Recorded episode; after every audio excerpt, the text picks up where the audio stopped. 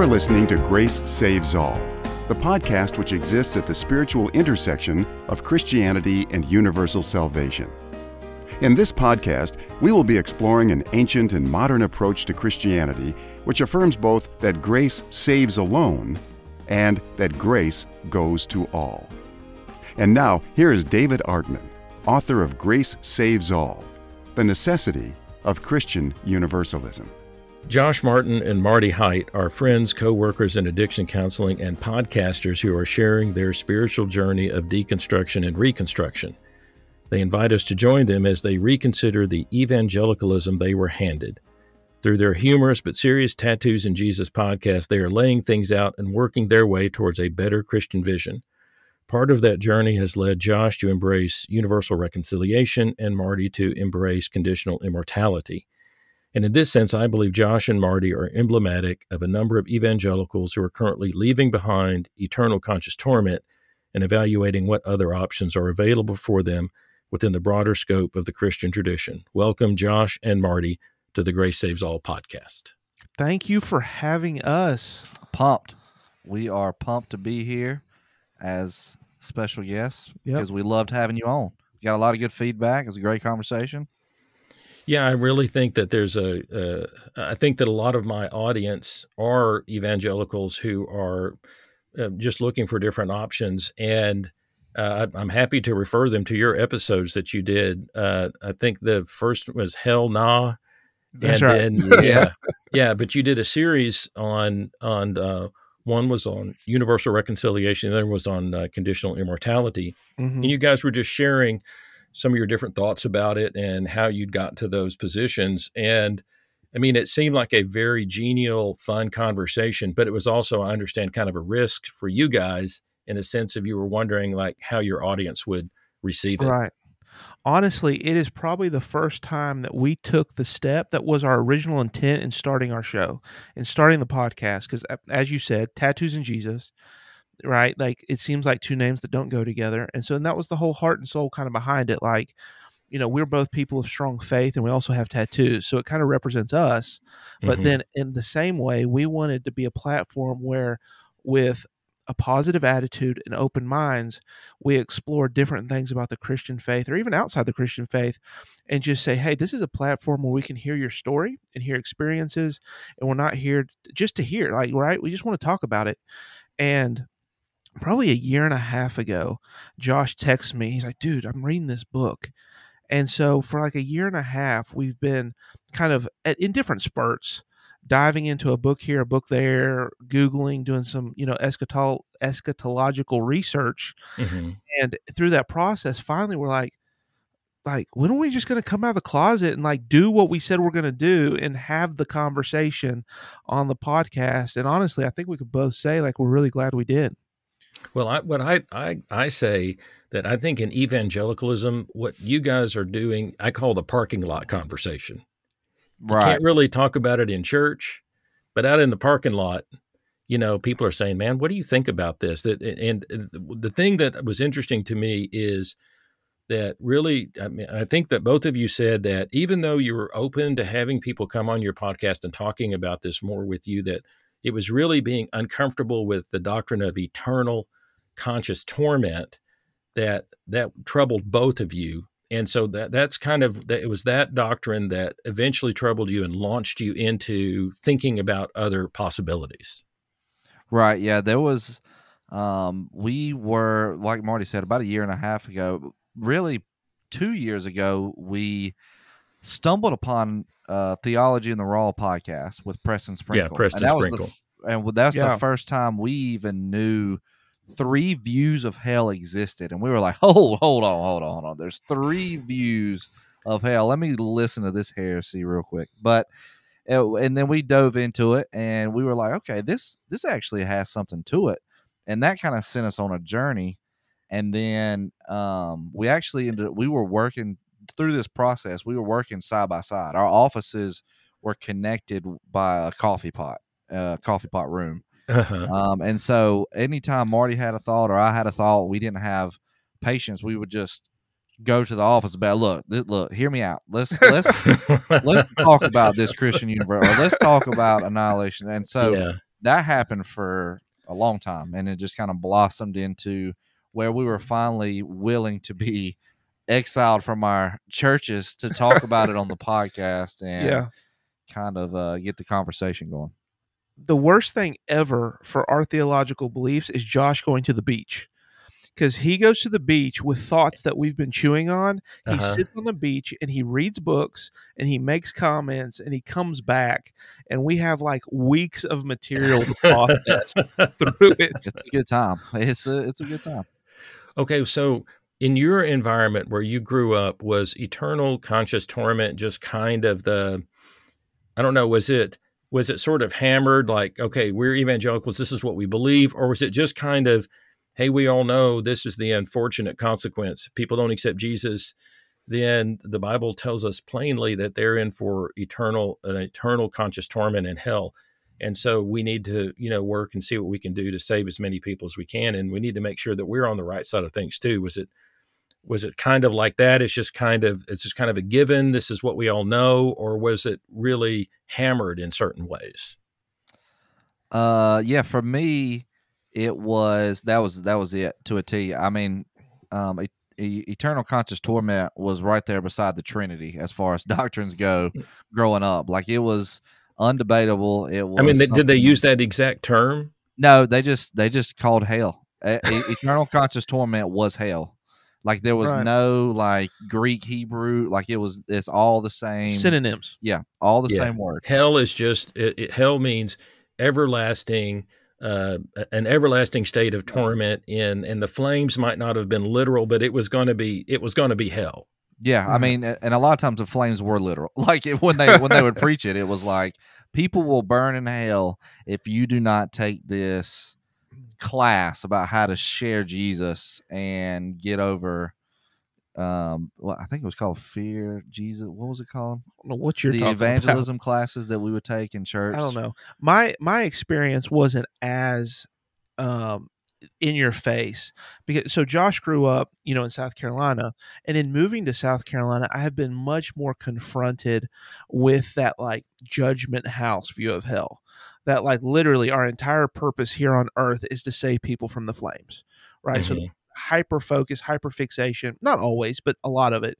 But I'm not from the South, right? I was born in Ohio, spent seven years in Pennsylvania, middle school and high school and Yeah, North your accent your accent really isn't there yet. No, I'm No, we're this is getting them there though, just like Yeah. Christian Universal. We're This getting is there. what I kind of a, is- kind of a disappointment on the accent. That's right. I use Southern words, but not a Southern accent. um, and so, yeah, so it's like I was shaped through, you know, the Midwest, kind of the North and stuff. And so there wasn't, it was like, that was the view. I mean, don't get me wrong. If I'm taking a multiple choice test, Yeah, but y'all Colonel- weren't southern. Y'all weren't southern about it. That's correct. And so it wasn't as, I'm not going to say dogmatic, but it wasn't as like in your face. Yeah. you know and so to question it doesn't rub as hard against me as you know some of the people that i go to church with and who grew up in this very very strong view but it definitely was like okay it's it's an eternal it's an eternal state everyone is going to live eternally and you're either going to live eternally with god and it's going to be paradise or we're going to live apart from god and it's going to be you know hell to pay Okay, so if everybody around you is pretty much either, you know, affirming this at a very high level or just kind of assuming it that this is the this is the reality, how then did you uh, start thinking out want to or start thinking there was a problem with that or want to think outside that box? really the the podcast with Preston. yeah Sprinkle. preston I mean that that that really that really opened up um, just uh, an idea to get to a place to where we'd at least study it, and that we were Yeah. open to trying to find out. Okay, well, I, I I remember sitting in my office and coming across the podcast, the Three Views of Hell, and then sending it to Marty, and Marty just like shocked emoji face, faces like what what are we like what is this are you trying to get us kicked out of church like what are we doing um and then from there on it just opened the door to study and different conversations realizing there's more outside of the towns that we grew up in there's well, Preston more, Sprinkle, Preston Sprinkle is is who is he and why was he on your radar screen? So and and that's a really good question because honestly, this process starts long before we stumbled into the topic of hell because hell is just one example Yeah. on how we're like oh there's a fracture in my theology and i need to figure it out right? But that fracture predates hell by years you know? And it probably goes back to like you know childhood issues right? But in being josh talks about this a lot. Being a counselor right? We're both licensed professional counselors do a lot of addictions work Uh, in addition to any other type of counseling work. And you're consistently confronted with people of the same faith of different faith going through the worst times of their life going through difficult times and all of a sudden i realize all of these cookie cutter sunday school answers are not sufficient you know i go back to 2018 when when my life almost fell apart because of some situations in my family and realized that a lot of the the panaceas the simple answers of scripture were not sufficient for my struggle.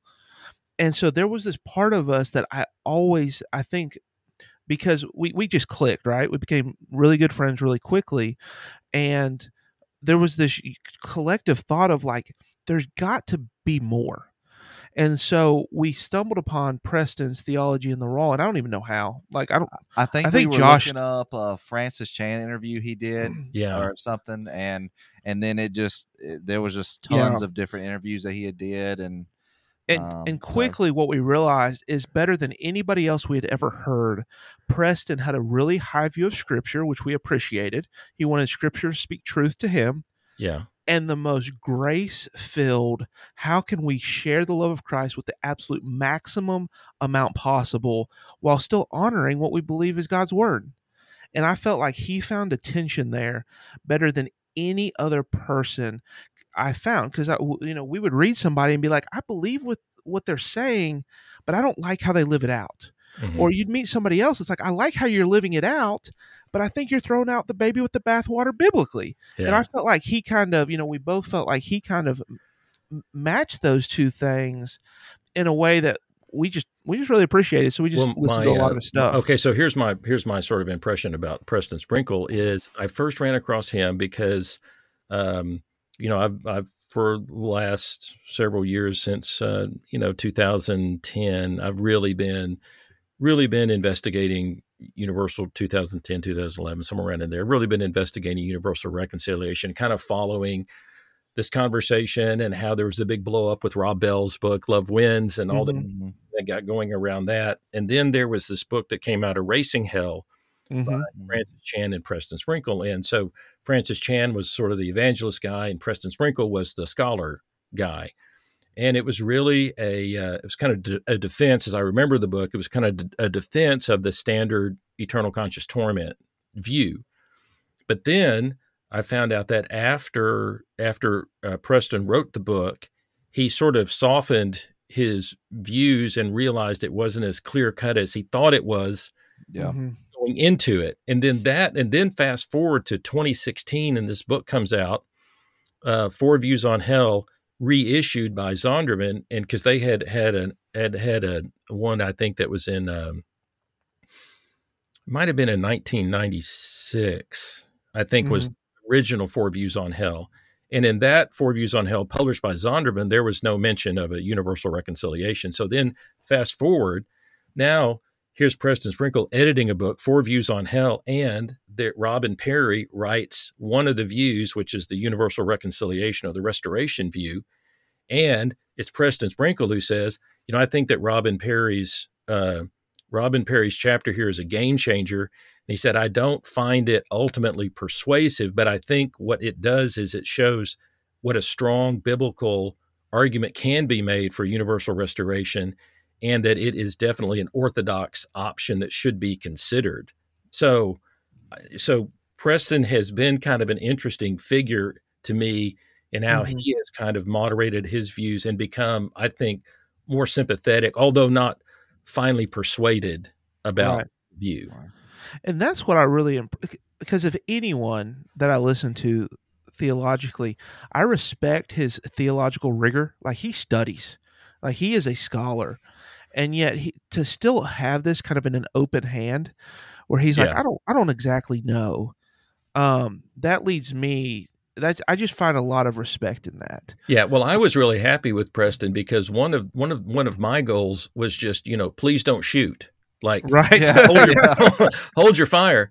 You know, uh, maybe my position on Christian universalism might not be heretical. Maybe it fits within the historic Christian tradition, and maybe there can be a sufficient biblical case made for it, enough so that Zondervan can issue a book with Preston Sprinkle as the editor and have Robin Parry write a chapter there. And so maybe this isn't as far out as, uh, as it might seem. and because we were i respect so much of how preston approaches his theology and stuff instantly i was like okay if if he holds this in an open hand who am i to all of a sudden be like well i know the dogmatic truth on this bad boy you know when someone who is, is so well studied you know and then you could make the argument well there's other people well studied who feel pretty strong about it but I think Josh and I just came to respect Preston so much that when he said something, we're like, you know what, we need to dive deeper. And so this idea of annihilationism, and because really it was Josh is always like three steps ahead of me. You know, he's at fault for all this. So he comes out and he's like, dude, he in like one weekend, he's like, eternal conscious torment's out the window. I'm an annihilationist.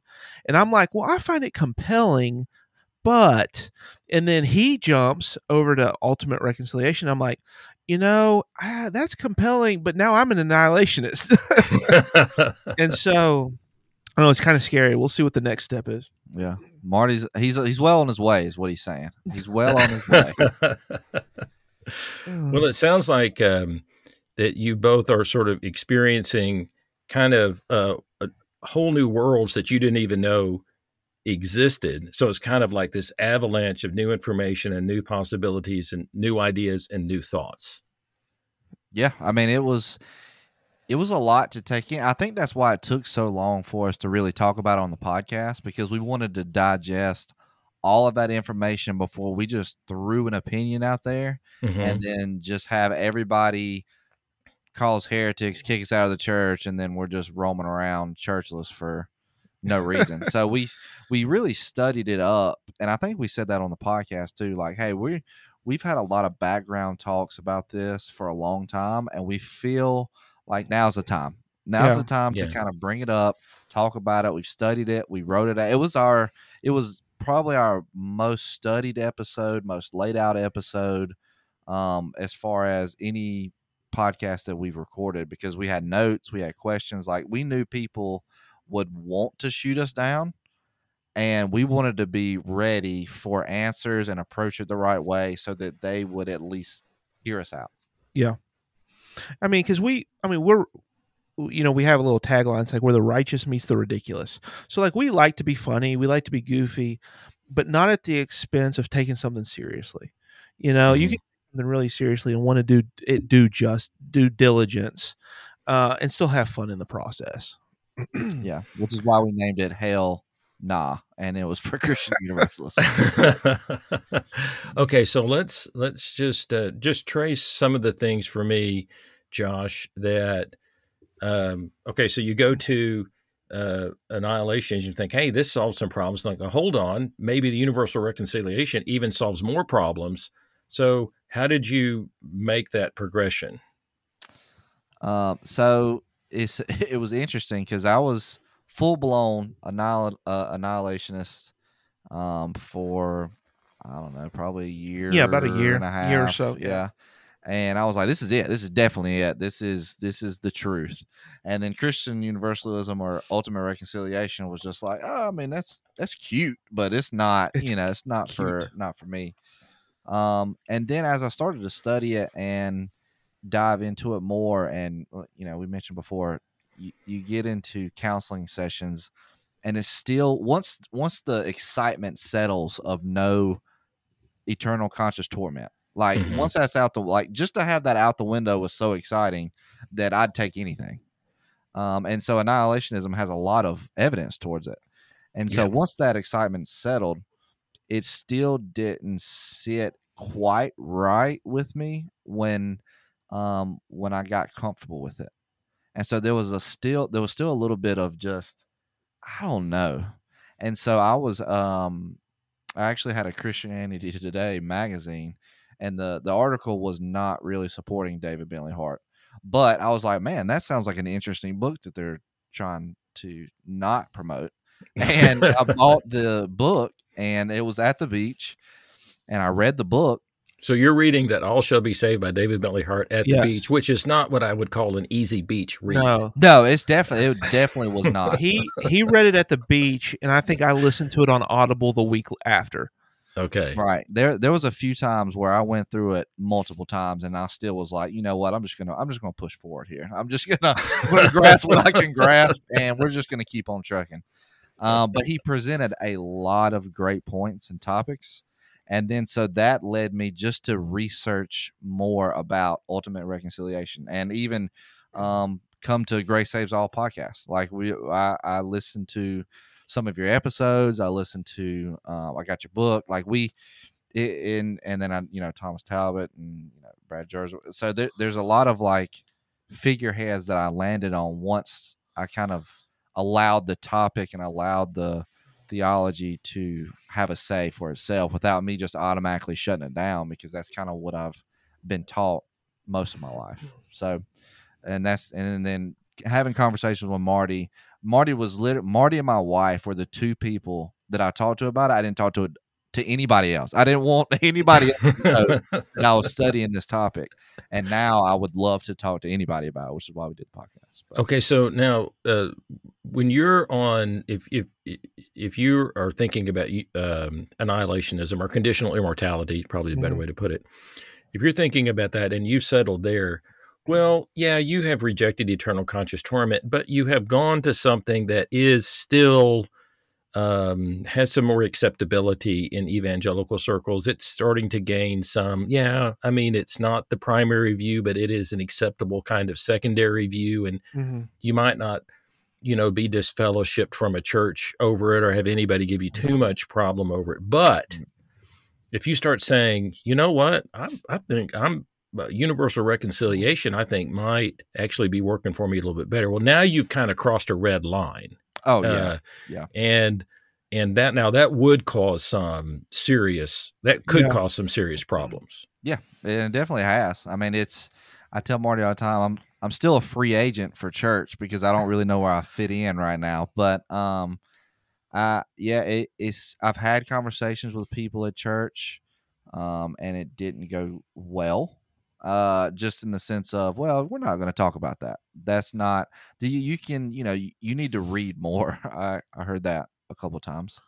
Um, and so I've I've realized that maybe I just need to find a place where at least the conversation is more open. Um, Yeah, and, and I've already I've already there. put in a commercial for you for the First Christian or Christian Church Disciples of Christ congregations right, if they're right. around in your area. But the thing is going to be is that it's uh mainline the, the Christian Church Disciples of Christ is going to have a much different feel than an evangelical, you know, congregation Mhm. and uh, so I, I'm I don't know how well the disciples might work for uh, for you. Um, it it might just be um, I don't know, just trying out some different congregations and just kind of seeing like if there is one out there somewhere that maybe there's a disciples one or some different kind that might accept you at some point. You know, but I think too that that feeds into, and this not against you, but a kind of a lie that I feel like I've been told, we've been told, and that is this is right, and to go over here is just going to feel wrong. And, and what I have found is because I told Josh, I said, you know, it it was kind of unnerving for me to have that conversation, just to talk about annihilationism, because I felt like, oh my goodness, I'm kind of being vulnerable here, and the fear said this is not going to go well as soon as it was done, there was an overwhelming freedom. I told him, I said, I feel so free right now because I've been honest. I've been authentic. And I think the same is true for church in that I've been told, like, if you're around people that are different than you, if you're around, you know, people that believe different than you, if you go to a church service that's different than you, you know, it's like, I feel like it's going to feel evil or something. But when you enter into a room where you know people are generally genuinely seeking after God, there is this peace, and kind of like the peace that passes all understanding. There's this peace that Mhm. says, we may worship different, but you're my people. You know, there's a connecting point there that I found to be really cool. Um, and so, even though you're right, it would probably feel really different. Like, man, this is a really different church. To be at a place where we feel open, right, is like that feel. You know, there's a freedom there that I think is from Christ present in that room. So, Marty, what was it like for you when Josh was like, "Okay, I am. You know, I think I'm. I'm going to roll with this. Yeah, I'm going to roll with this uh, universal reconciliation for a while, and I'm going to." Uh, I think I feel pretty good about it. And as a matter of fact, I'm I'm I'm ready to even talk about it on the on the podcast. Sure. it was a little unnerving at first because again, like it's funny, this the episode that we're releasing this week, we talk about what is shame, how has the church used shame, guilt, conviction, what is that? And and in that moment I instantly was like, I don't want judged. I don't know if, you know, I don't want the pressure that I feel like will happen you know and there was a little bit of fear too because i've never told josh this but a few years ago i had a really good friend of mine who um, we we connected a lot over theological issues and he kind of deconstructed in an unhealthy way to the point that i feel like he he rejected his beliefs for self-serving interest because he got to the point that he wanted to do what he wanted to do and didn't want anyone to tell him and he walked away from the faith and in that process he ended up dying like he was killed and it was pretty traumatic, truthfully. And um, and so like that was that my, is kind of the fear that can kind of go with the deconstruction, right? And so like that was my only experience of having somebody close to me start to kind of pull away the layers of their faith mm-hmm. in a radical way. And so Josh comes in. I said, "Oh, great." Here's another friend that's going to get killed on me, you know. But he's redeemed it for me because it's like no no no like we can tether off. Like there's some truth here that we're going to anchor to. And then we can start questioning and unraveling and in doing so expose some questions expose some answers um, but still t- stay tethered to the faith that means so much to us without the rigidness that's often present. Okay well what i'd like to do now is um, josh i'd like for you to say what you think are the strongest points for the conditional immortality argument. And then, Marty, I would like you to say what you think the strongest points are for the universal reconciliation. So you can kind of say what you think are the strongest points at the position that you're not okay that you're not advocating and we can just kind of because i think that there are uh, the, the exercise that i want to do here is to say i think there are good cases that can be made for both yeah and so rather than jumping on you let's let let's let's let um, let's let Josh give the well. Let's let's talk with Josh. What do you think are the strongest cases for the strongest case for the um, annihilation position or conditional well, immortality? That wasn't the plan. Our, our plan was to convert Marty. to support him right now. Um, and don't say none. Yeah, I thought about it. It crossed my mind. No. Um.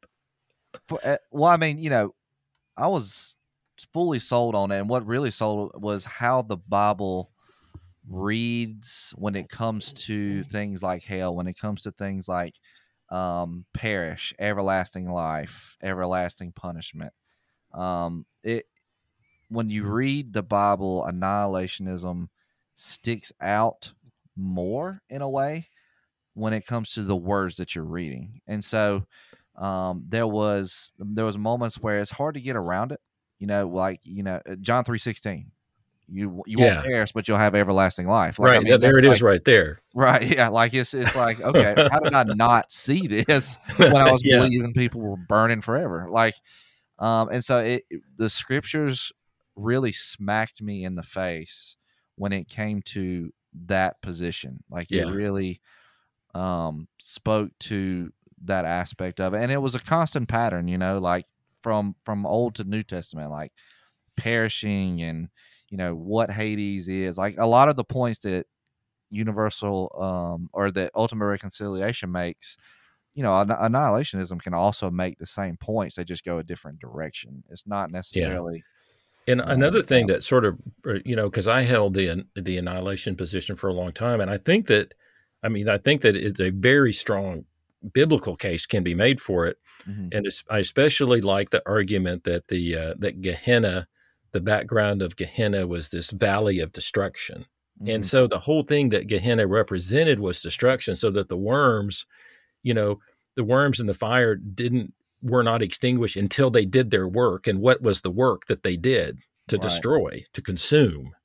you know so the fire that consumes and so this idea that that god is finally um a cons- that can finally consumes that which is evil. And so uh, I, I want maybe I ask you I'll ask you this question Marty. Like for me when I was thinking about annihilationism I was imagining that you know that that somehow God would even pursue people past the point of death and that God wouldn't lose anybody over a simple misunderstanding, but somehow it might be the case that God would even present God's self and goodness and grace and mercy and justice in an absolutely clear kind of way.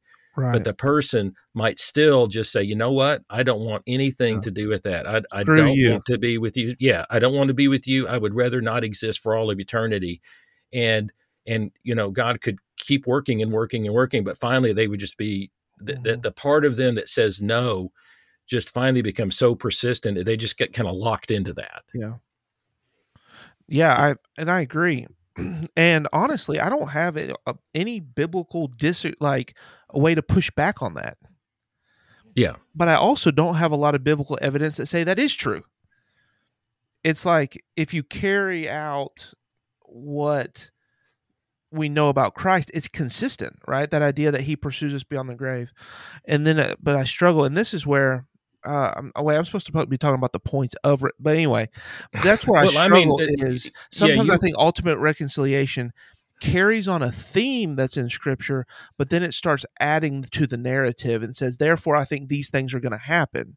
But I'm like, but where does scripture say that? Like, it's true. It wouldn't surprise me if it's true. It's really compelling.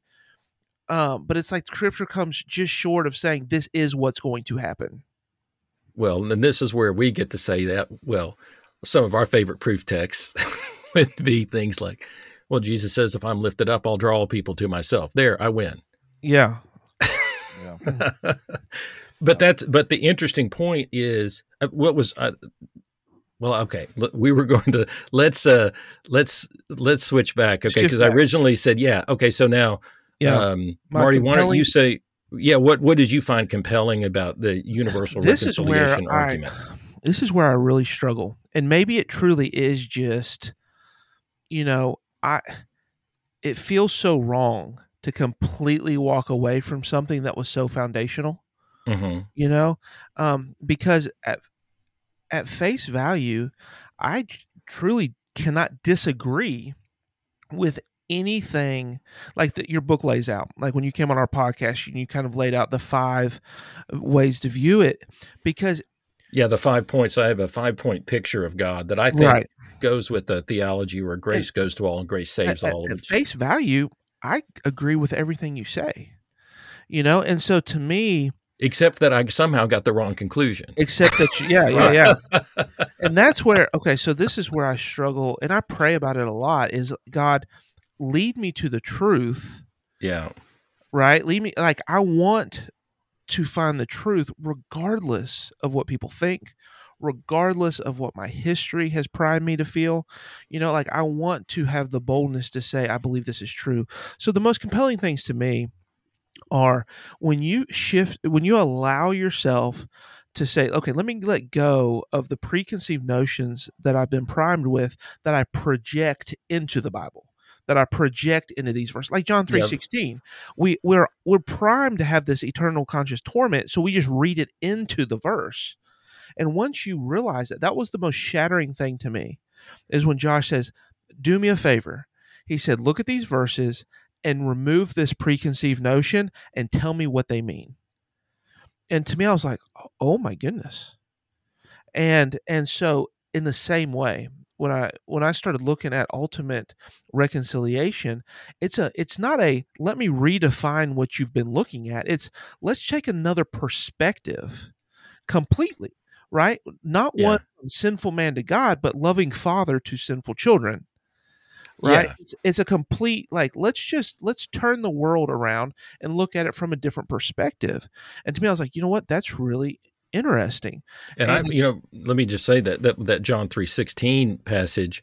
I think when I was going my, through my process, I was just like, okay, well, let me let me look at these passages that seem to argue for annihilationism and let me see if there's any other arguments. And hmm and the one argument that I came across that was interesting is that and you can find this if you just look up John 3:16 um, and present tense verbs. Hmm and and so those um, those verbs there in that verse are written in the active voice in the present tense. And anybody you can go to bible hub and look up greek interlinear on john 3.16 and find out those are in the active indicative you know sort of it's a it's hmm a it's a it's a kind of a verb tense that implies kind of an ongoing action. It sounds awkward in the english but you could make a literal translation of it. And there's some bible translations that do this and it, it comes out for that god so loves the world that he gives his only begotten son whoever is believing is receiving the eternal life or the aeonian mm-hmm. life of god and whoever is not receiving this life is perishing. And i read this i read one story about this baptist minister who who came across all of this and he said wait a second it looks to me like this is an ongoing thing. This isn't like oh i believed and so i'm saved. This looks to me like it's an ongoing action. Oh i'm believing and therefore i am being saved that it's it's something that's happening Yeah. and and he apparently the, the- at least the story i don't know if it's true or false but the story i read was that he got fired because they said no that's not what we we believe in this church Yeah. it's you know it's a point it, you, so it's just interesting once you allow yourself to look at some different ways that they can be translated and you take those glasses off Yeah. and you just allow yourself it uh, to me the exercise is helpful because it helps me to see like oh i can see how somebody else could get to that position maybe even if i don't decide i want to ultimately embrace it but Mhm. at least allows me to see like they're not ignoring scripture yeah. but they might be looking at it a a little different a little differently And, and and you're right because the evangelical oftentimes almost to a fault looks at the text in a very literal manner right it's like what do these words mean at this and we've already determined what they're going to look like and and i think from the ultimate reconciliation we're like no no no let's look at the global picture of what's happening in scripture and and that's one of the things that's like redemption the grace of god always is sufficient and he ultimately redeems. The entire Old Testament was there's consequences for your action, but I will leave a remnant in which I will bring redemption. Redemption is always the end, not judgment. And I'm like, oh my goodness, that's really compelling. Like, I cannot disagree with that.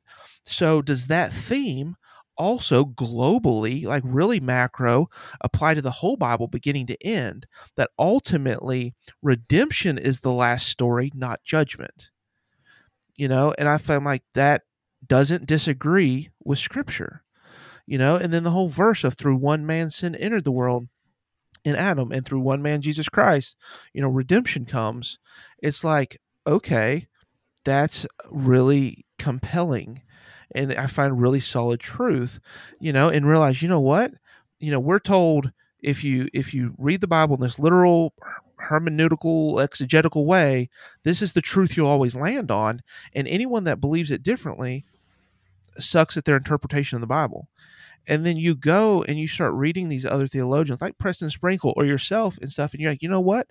They have excellent biblical understanding and they're able to paint a picture that is also very biblically grounded and fully understood that suggests maybe it's not what we've always thought. Hmm One thing that that happened to me is um, uh, back in the in the mid '90s, I did a doctor of ministry paper on uh, the diff- three different views of hell, and that's when I that's when I looked at eternal conscious torment and uh, conditional immortality and universal restoration. At the time, I wasn't. I was kind of like you, Marty. I wasn't persuaded by the universal restoration. But back in the mid '90s, there wasn't like Thomas Talbott and David Bentley Hart and Brad Mhm. Jersak and some of those other figures. Uh, it was mainly like folks like John Hick. It was more like a pluralistic universalism, not a distinctly like Christian universalism. So I found myself just not persuaded for whatever reasons. But in investigating the different viewpoints, I I investigated the arguments for eternal conscious torment. And one of the arguments for eternal conscious torment is that the destruction passages like like uh, in the Luke in 15th chapter of Luke, you've got the lost sheep, the lost coin and the lost son. Well, those are all described as being in a state of they're all said to be destroyed in the Greek apolumai.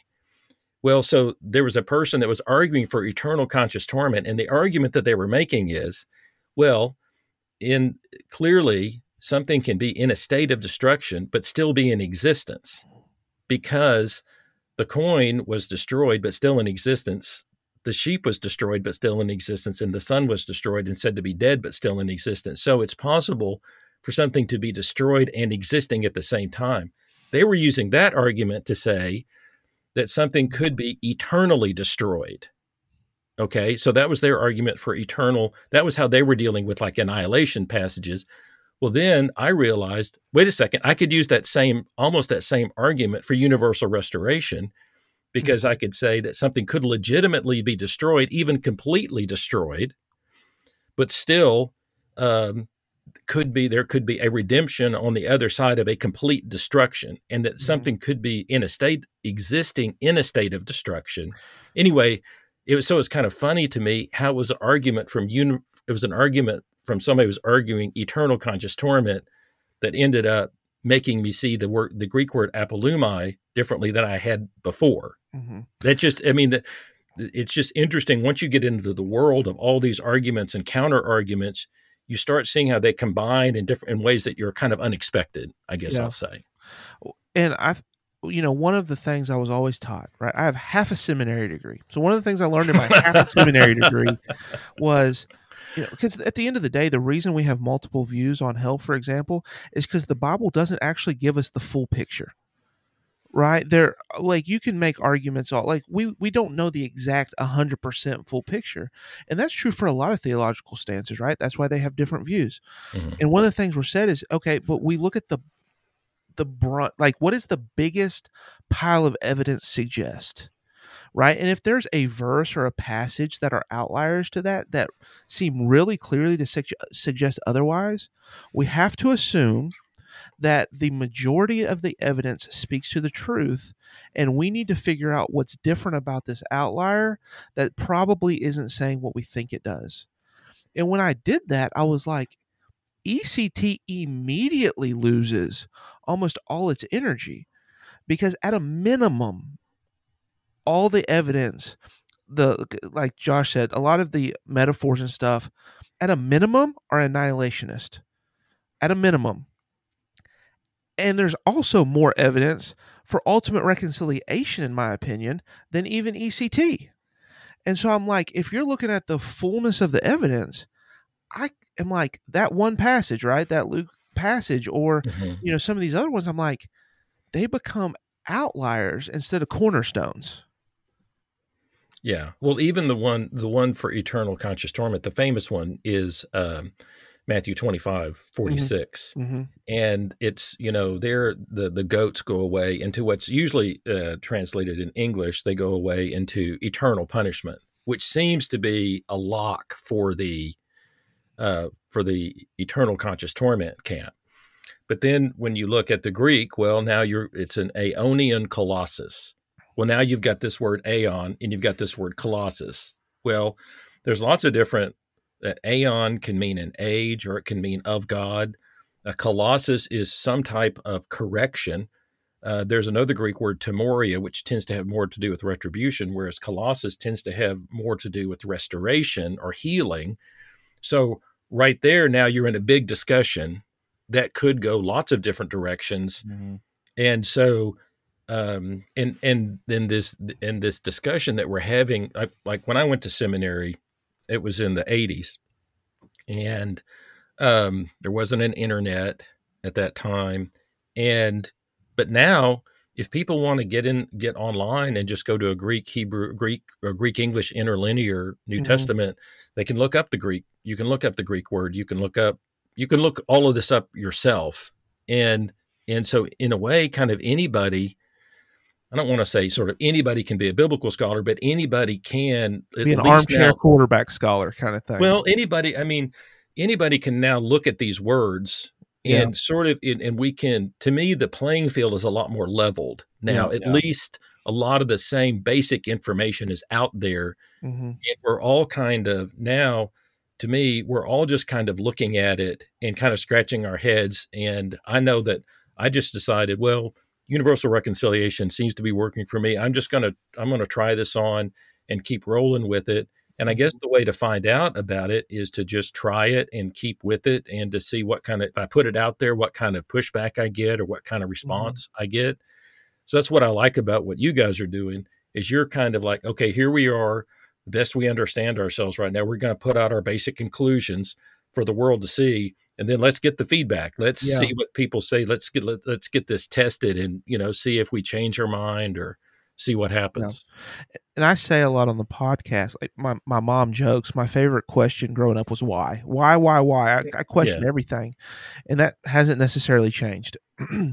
And and I, I encourage people like ask questions. Push back. Push back against me. Because i think when we push back with with good hearts right not evil mm-hmm. in evil ways but in, in good meaningful ways we either reaffirm the faith that we thought was true or we refine it who wants to hold on to something that's not true if you can find more truth by just exploring mm-hmm.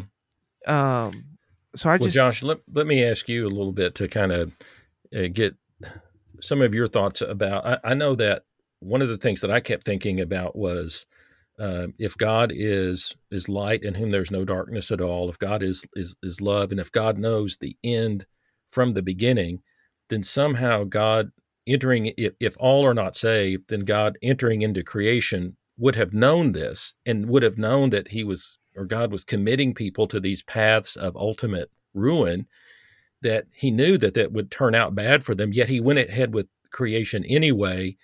And I couldn't connect that, especially this is after reading David Bentley Hart, a lot of David Bentley Hart, mm. you know, that somehow that the that the ultimate outcome of creation was also the revelation of the final moral character of God, because God is the first cause of all that is. So I don't know, was it was some of that big picture thinking kind of what you found really kind of persuasive?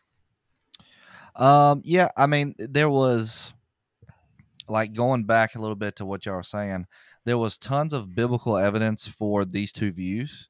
And I was like, what's what's kind of the breaking point for one or the other? And I started to explore kind of the I guess the Methodist, Episcopal, Anglican type of way to read scripture and determine truth, which was, you know, scripture, reason, experience, and tradition. And they use these things to determine truth. And I was like, oh, that's cool. Like that makes a lot of sense. Um, instead of just having scripture only and me blocking out any of these other elements to help inform that.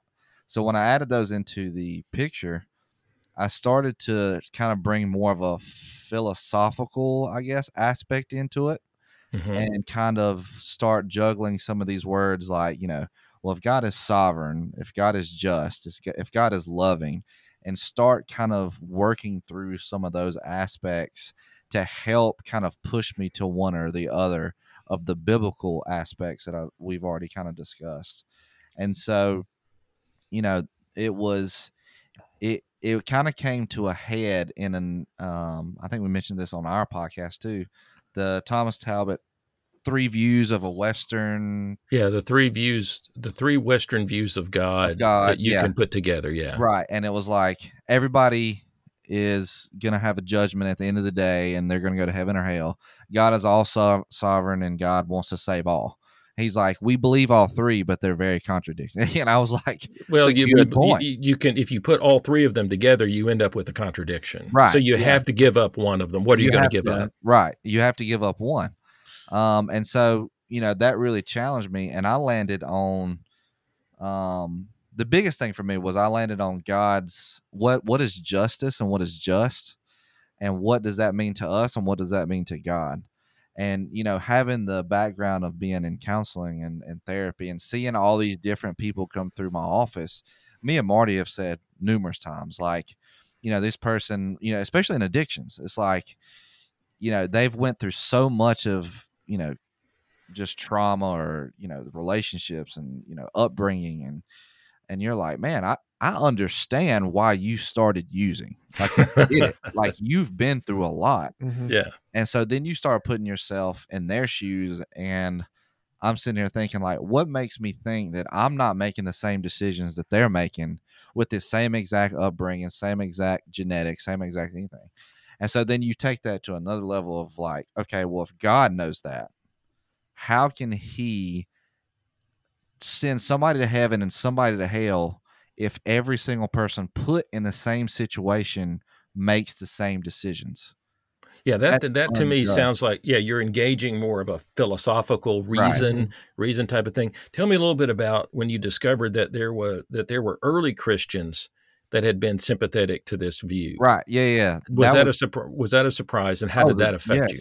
complete shock complete shock i didn't know i didn't even know there was a view outside of rob bell to be honest with you. Like i didn't i didn't even know like i was taught like rob bell is just this one-off guy who's trying to like gain money and followers and and but then you you trace it back and you read some of these really early um christian church fathers who really i mean to in my personal opinion i guess um were the closest to I guess the church era that we can get to outside of the people in the Bible, like Paul. Like they had these beliefs that, you know, ultimate reconciliation was it, including the people, you know, um, that started to approve the Bible, started picking the books out. Like these people read these scriptures and said, yeah, this should be in here because ultimate reconciliation is true. Like, I mean, and, you know, even in the creeds, and the creeds never discuss,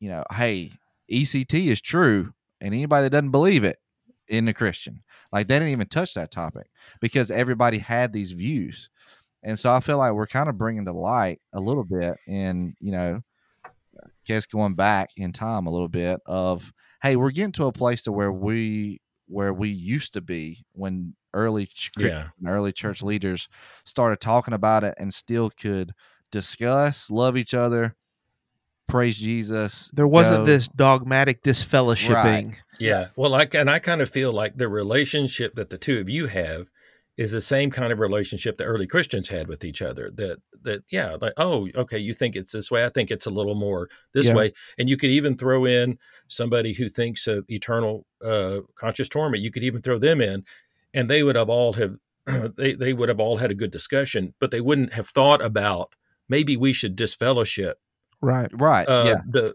uh, maybe we should disfellowship the Christian Universalist guy. Yeah. and going back it was i mean learning about the early church history was important but for me it was what was it augustine and who was the other guy when kind of western christianity comes from um Yeah. it, it realizing when you go back just a couple hundred years to when kind of western protestant christianity all comes from we were led to believe that that belief system that was kind of established there that started back at paul. And it's like no no no no no. Uh, like you just said it was very tolerant. It was very open. Like we can fellowship disagree. We're all start part, part of the same faith here guys. We're wrestling with this.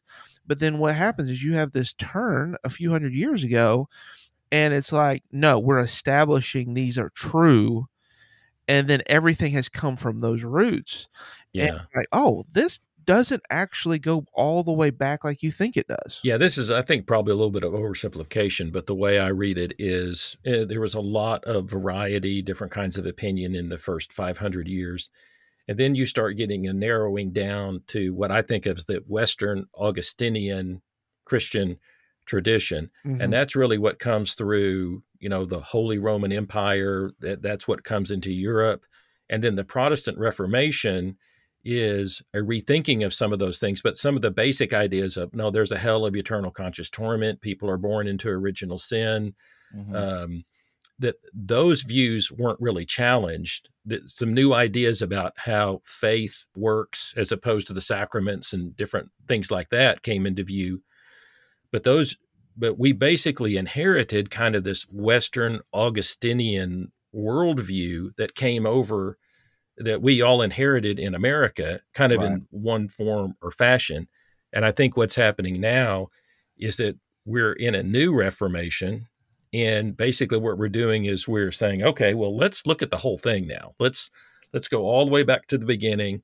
Let's look at the last 2000 years of history. Let's get the whole story and let's let's be a little freer to reclaim things that might be useful to us that we didn't even know about.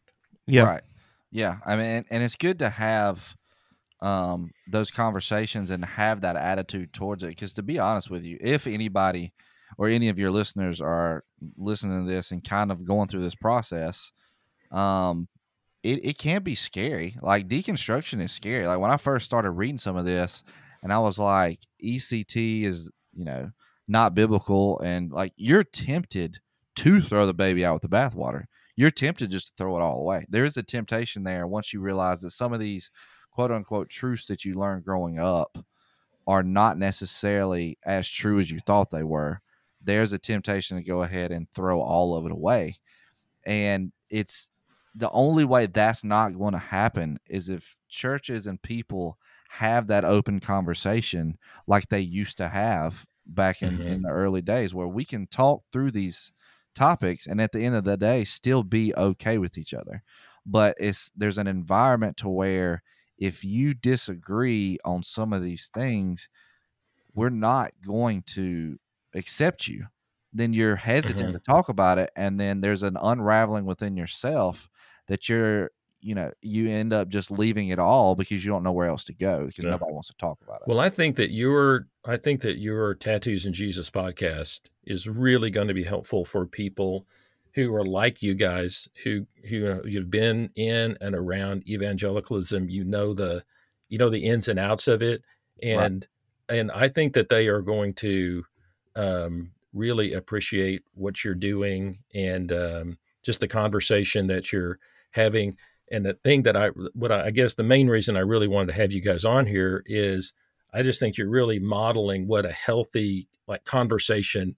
To me, this is a very healthy deconstruction that's going on. Yeah. here. right yeah right yeah you guys are still believing in God, following Jesus as your Lord and Savior. You're still like engaged spiritually. You're doing this podcast together, and you know you're doing your work in your addictions counseling out of a love for these people that's that's inspired by your Christian faith, and you know you're just wanting to be as open and as honest and as transparent about all of this as you you can be. And so i for one just want to applaud you all for taking that step and having this conversation about this. I think it's gonna i think that what you're doing is that kind of work that you're doing i, I mean i'm kind of from a mainline protestant point of view i'm kind of looking over at you all saying that's interesting look at these two guys that grew up evangelical having this conversation it's just interesting for me to hear you guys talking about it and uh, processing it. So I, for one, really appreciate it, and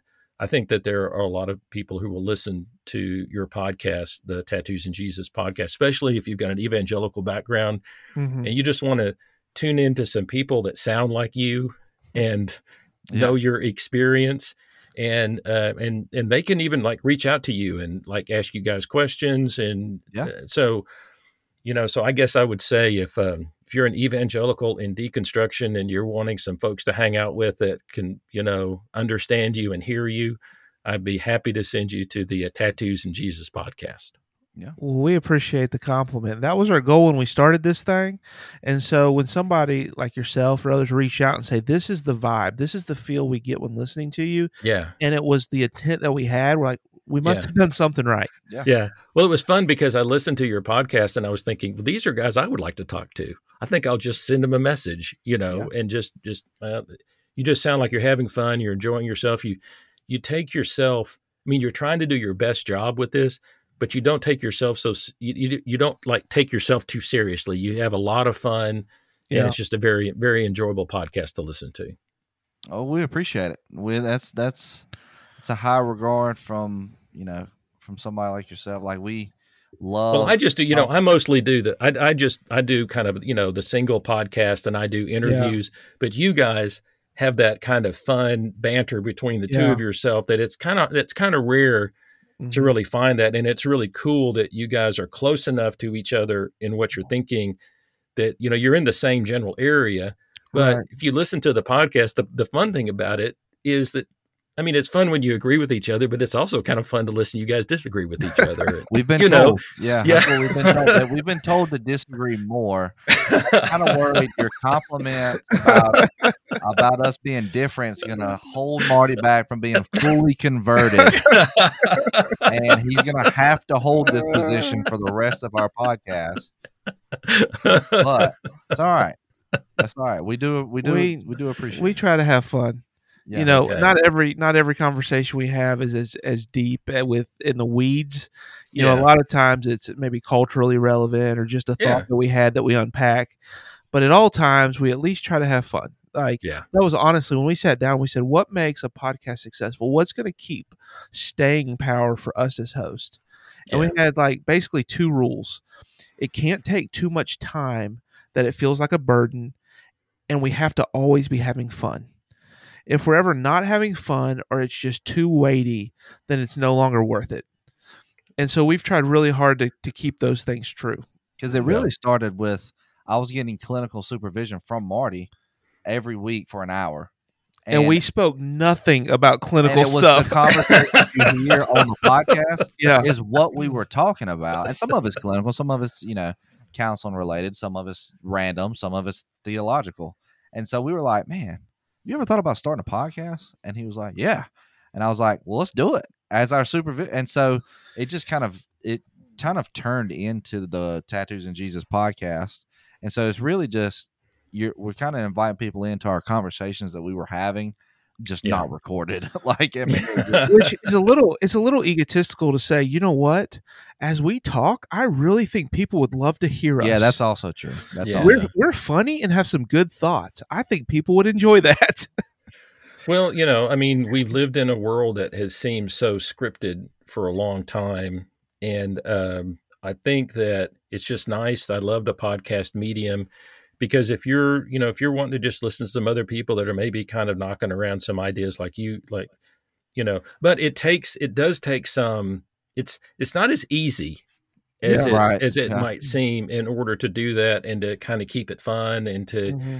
you know, and, and so you guys just do a really good job of it, and I hope you keep doing it for a long time. Yeah, it's funny because you go back and listen to early episodes, and you may do the same thing. You know, I go back to episode one, two, three, four, and I listen, and I'm like, I was impressed with what I what we did back then, and then it's like it's kind of cringy at times because Yeah. you realize, and then you listen now, and it's like there's still tons of room to grow. You know what I'm saying? Like we're 100, I think 30, 132 episodes in now, but you can just kind of see, you kind of you, you get better at the flow of the podcast Yeah, you know and i'm sure you experience that because you're 140 what some episodes in and yeah, and it just it gets to that point that it that you get you just get better at it yeah. At a certain point, it stops feeling weird, and it's just something that you're doing, and you're just having fun with it, and you kind of get used to the sound of your voice and your idiosyncrasies, and you just have and you just have fun with it. Right. So you guys are excelling at that. All right. Well, thank you very much for coming on the Grace Saves All podcast, and I'd like to. Uh, like I said, if you're uh, evangelical in uh, deconstruction, or if you just want to hear two guys that are kind of goofy but kind of deep at the same time, Yeah, knock stuff around, check out the Tattoos and Jesus podcast. we appreciate Thanks it. again, guys. absolutely Thank you for joining us in this episode of Grace Saves All. You can help spread the word by sharing this podcast with others and by giving it a rating on iTunes. If you want to find out more about David, or if you'd like to leave him a message, go to his website, davidartman.net. In the meantime, let's work together to help a hurting world know about the greatest news ever announced.